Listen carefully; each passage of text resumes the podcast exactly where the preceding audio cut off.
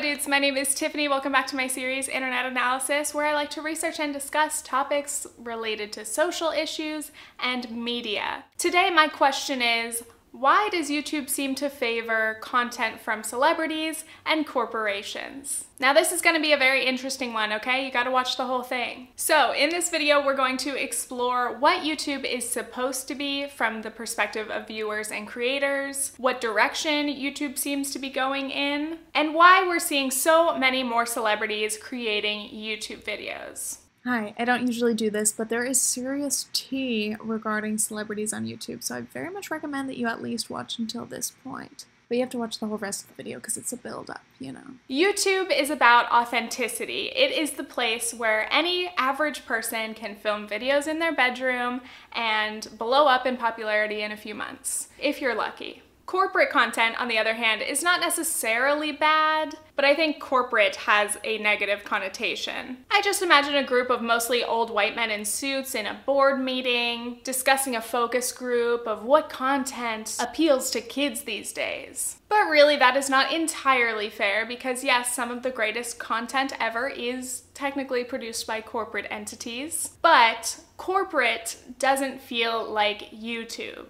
So let's talk about YouTube. Broadcast yourself. That's the slogan, or at least it used to be. YouTube was created as a video sharing website. Nowhere else online could a person upload a video to share with the public or friends and family. Soon enough, a few early YouTubers were born, that is, people who began to post regularly on the platform. Rather than just being users, they were creators. We had Smosh, Fred, Ryan Higa, in the early days, no one could have predicted the trajectory of YouTube or its creators. It was simply full of amateur, low or no budget content made by individuals or friends. Then the YouTube Partner Program was launched in December 2007, and the top YouTube creators began earning ad revenue. So, looking at this chart of the top YouTubers from early 2008, we have Smosh at the top with about 250,000 subscribers. And then most of the other channels in the top 10 are around 100,000 subscribers. Naturally, as money starts rolling in, YouTubers begin to treat this as a legitimate job. And very often they will incorporate, that is, they will register as a business,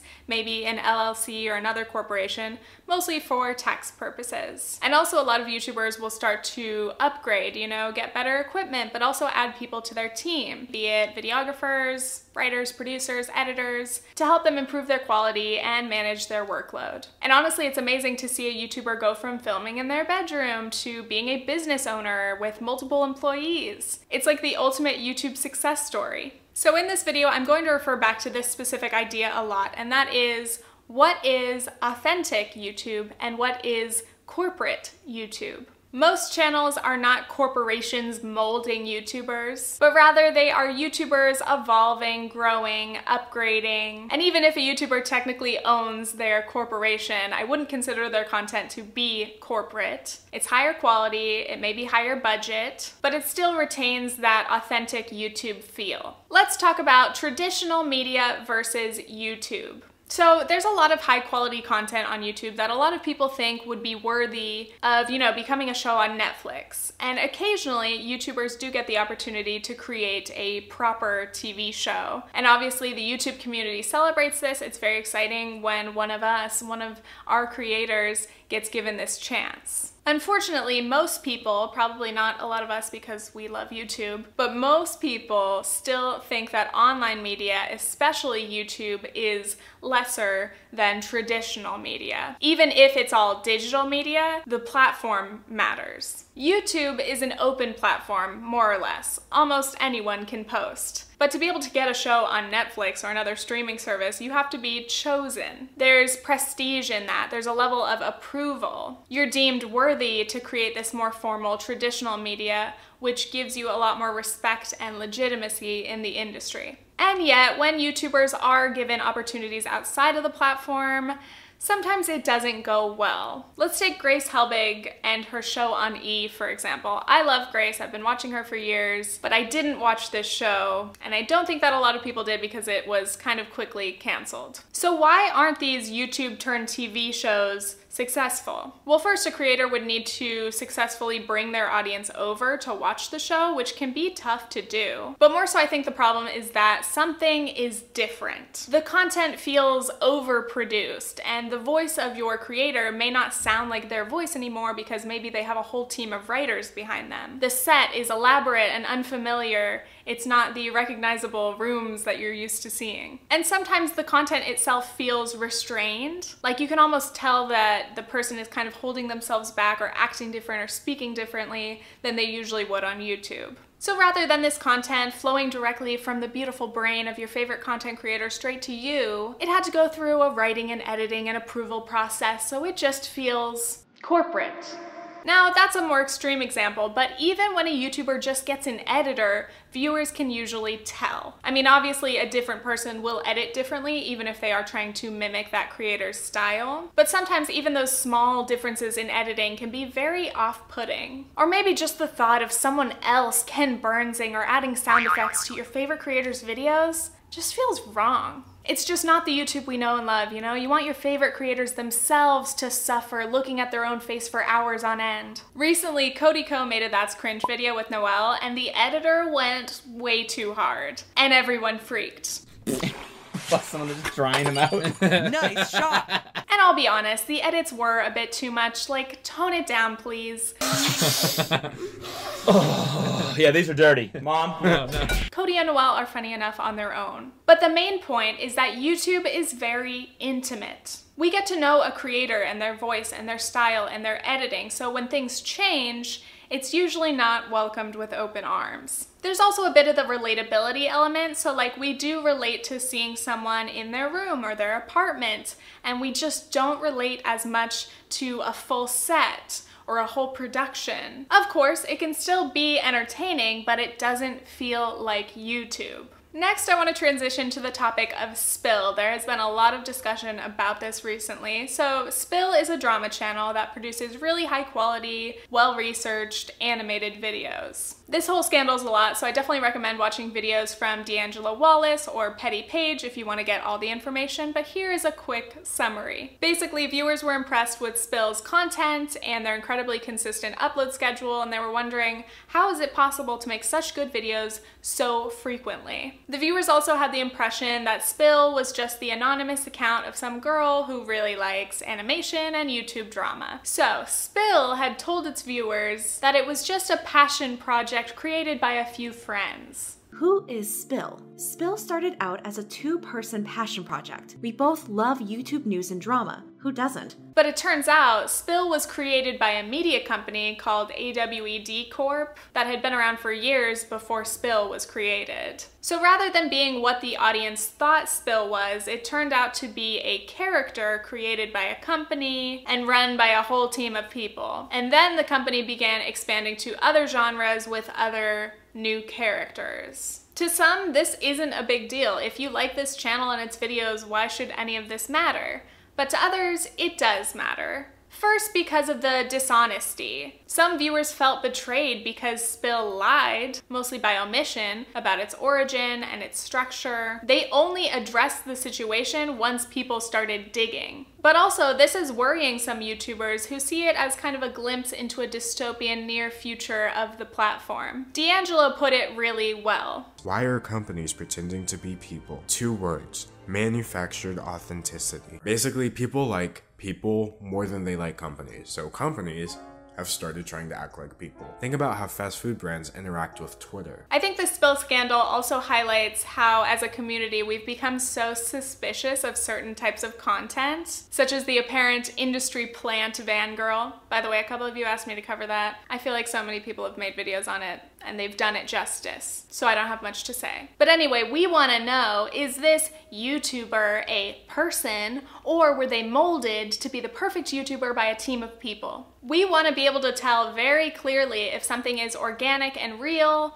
or if it's been orchestrated, produced, or master planned. I don't really care to get into the nitty gritty of the whole spill situation, but if we're thinking about content as a binary, either independent or corporate, I would definitely consider Spill to fall under corporate content. And that doesn't necessarily mean it's bad. I mean, they clearly make good videos and it does fit in well on YouTube. I basically see Spill on a similar level as BuzzFeed and those other media giants that create an impossible amount of content every day across every possible genre. I mean, it is corporate content. People are literally working nine to five creating this, but it can still be good content, and I do think it does have a place on YouTube. However, another big part of this issue is competition. This team of people can create much higher quality content much more frequently than an individual content creator could. So other drama channels, for example, can't really compete with Spill. And I think that is one of the major problems that YouTubers have with corporate content. YouTube was supposed to be a platform for independent creators.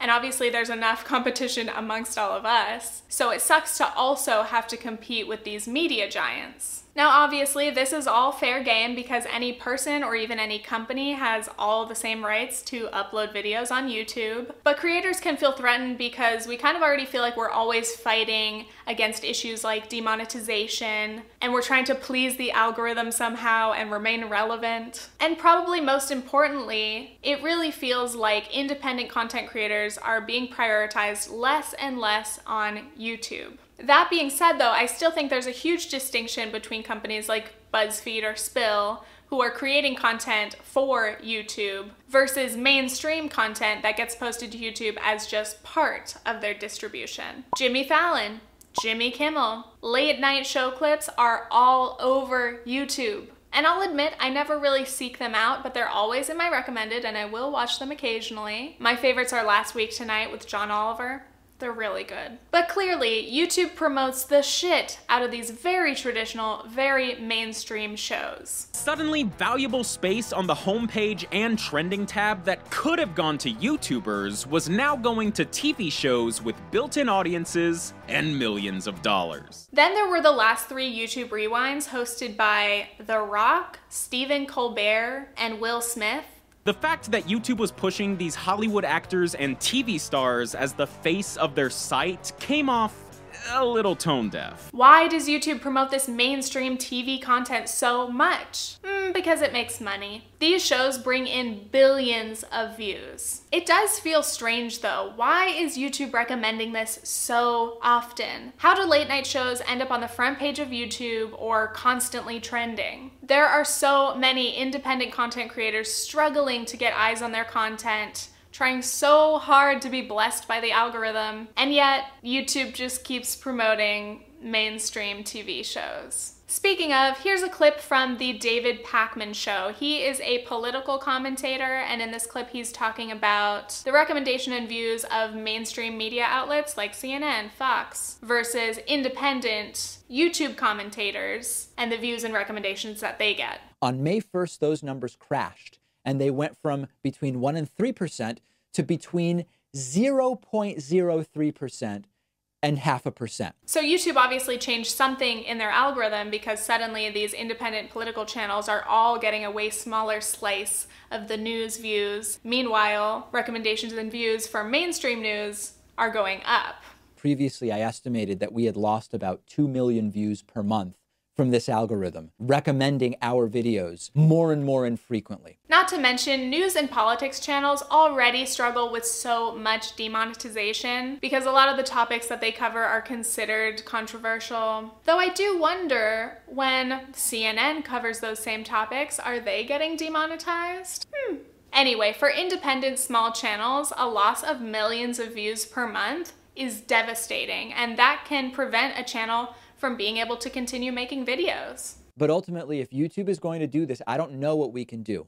It's completely within their right to do this. I just think it is a perversion of their original existence, which was independent content. Now, just the same old legacy corporate content that people get through cable subscriptions. This is a decision that is anti independent, pro corporate. So, why does YouTube favor mainstream media news over independent media? It could again be the legitimacy factor. Obviously, mainstream networks are considered to be the most legitimate news sources we have, though, of course, each network has their own slant and bias, and they have owners that they may not want to piss off, so maybe it's in their best interest to maintain the status quo but that is for another video. Mostly, I think a lot of it is because mainstream media is considered to already be ad friendly. They've basically been pre approved because obviously they run commercials on their actual TV shows. I'm sure that these networks already have relationships with the advertisers. Independent YouTube political commentators, though, are probably not considered by most to be legitimate, though I personally find them compelling, and I like that they are open about their bias. And they discuss topics that typically aren't covered by mainstream networks even though mainstream networks have nearly unlimited resources and 24 hour news cycles, you'd think they'd have the time. So, what would be YouTube's justification for this? I don't know. YouTube could say maybe they're trying to cut down on fake news content, which would imply that the independent creators are sharing the fake news and that mainstream news could never perpetuate fake news or misleading things or wildly incorrect things. But I don't think YouTube has addressed this situation at all. They don't usually address anything, to be honest. The thing is, though, the same thing could be argued for all mainstream versus independent content on YouTube. Bottom line, YouTubers want to keep their advertisers happy, which means keeping content ad friendly. Mainstream content is generally seen as safe, and because of a few bad apples, advertisers may see independent media as more risky, unless those creators happen to be very family friendly. Anyway, this is just another example of YouTube promoting mainstream content over independent content. At a YouTube presentation put on for advertisers, top creators were nowhere to be found. Instead, there was the YouTube the company wants advertisers to see.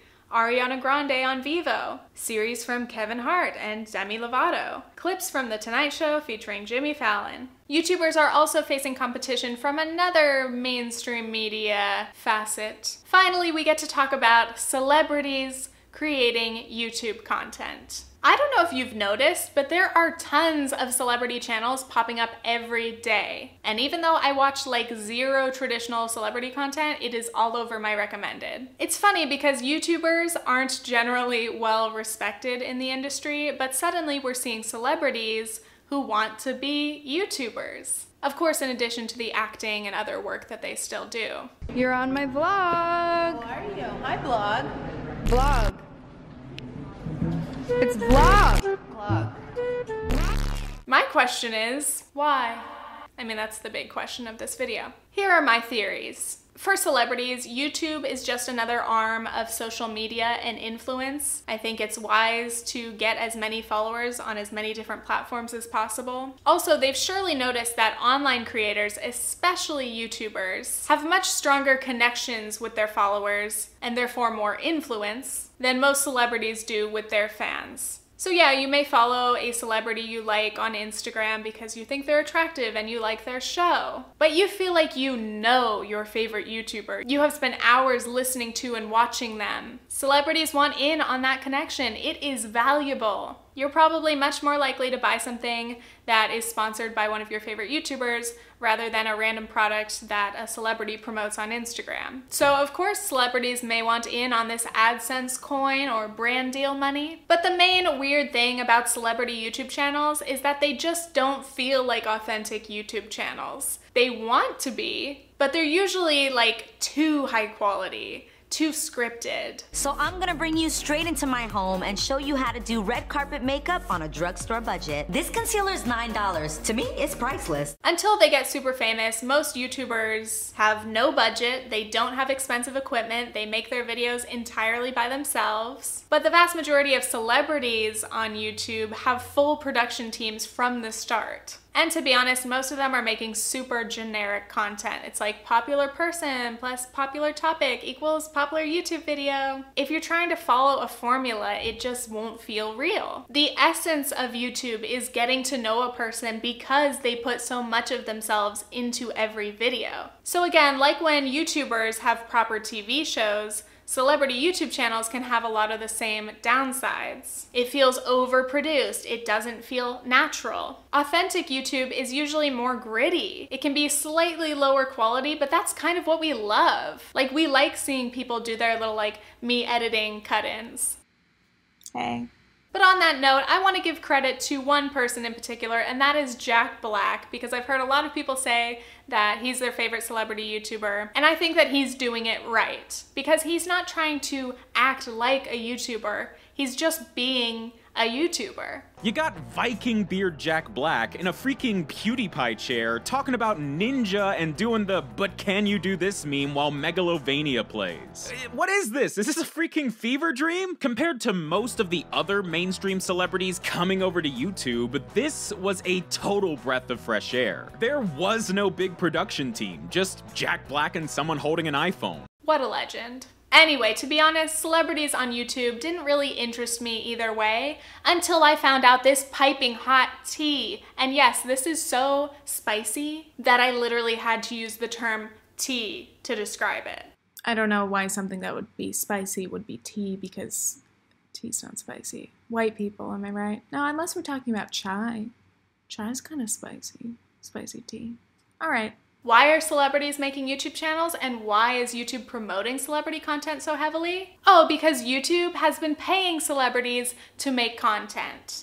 Excuse me? I didn't know this. This is all the way back from 2011. Google ready to spend $100 million to get celebrities building YouTube channels. To get the celebs on board, Google is offering up to $5 million per channel. The money would cover salaries and production costs. Google would make the money back through premium advertising. So again, they are investing in these celebrities. They're paying them a lump sum. That's their salary and their production budget. But really quickly, I just want to be very clear right now that not all celebrities on YouTube have been paid by Google. I don't think there's any public information about who exactly has been paid because that would kind of foil this whole plan. So to be clear, any clips of celebrity YouTubers that I put in this video, I am not trying to imply that they have been paid to be on YouTube, other than AdSense, obviously. Okay? But yes, that article was from 2011. YouTube has been trying to get celebrities on this platform for a long time. To be real, a lot of people start YouTube channels with the hopes that maybe someday they'll get big enough to earn some money from it, you know, ad revenue. So, okay, I don't fault celebrities for wanting to maybe join in on this, but holy shit. I never considered that someone would be paid just to start their channel. So naive of me. So now when I see these highly produced celebrity YouTube channels, I'm like, huh, did you really have a passion for YouTube and you just wanted to connect with your fans? Or did Google pay you and pay for your production? Just wondering. Just seems a lot less genuine. This definitely does not feel like authentic YouTube. I'm gonna ask again, why? YouTube is clearly courting celebrities. YouTube, home of the nobodies who become internet somebodies. For some reason, YouTube also wants to be home of celebrities who get to be like real and connect with people, I guess. It is not clear to me why YouTube would want to get mainstream celebrities on the platform, other than the obvious. If they get views, YouTube makes money. It would be one thing to, you know, recommend these videos, promote these videos, but it's a whole other thing to literally actively recruit them and pay them to make channels. I just can't get over it. The present and future of YouTube, more and more celebrities. I want to introduce you guys to a guy named Derek. Derek Blasberg, I think is how you pronounce it. He is the head of the fashion section of YouTube. He's tasked with cultivating relationships with brands and high profile people in the industry so that they will use the platform more often, more effectively, and build audiences there. I first noticed this guy because he was commenting on Emma Chamberlain's Instagram pictures, and I was like, who is this? And then it all clicked. He must be the guy who's responsible in some way for Emma Chamberlain's whole collaboration with Louis Vuitton and all of the fashion shows that she's been going to. So, yes, for everyone who was like, wow, good for Emma, but how did she end up working with a company like Louis Vuitton? Probably Derek. Speaking of money, YouTube and Blasberg, for the record, would not comment on whether it compensated individuals, brands, or creators for their efforts or simply picked up the tab for content production. There was actually a big party where, like, huge celebrities and YouTube stars mingled to celebrate the launch of YouTube's new fashion vertical. YouTube tries to get fashionable. YouTube executives began to realize that some of its fashion and beauty creators were starting to attract large audiences. This would lead to a number of opportunities, including commercial partnerships with luxury brands. We thought, if it's already happening organically, Imagine what could happen if we really started to work on this. I know this video is getting long, but stay with me. The last thing I want to talk about is something that makes it super clear that YouTube is prioritizing celebrities, and that is its recent failed new verification badge check mark situation. Prior to this, any channel that passed 100,000 subscribers and was verified to not be a spam account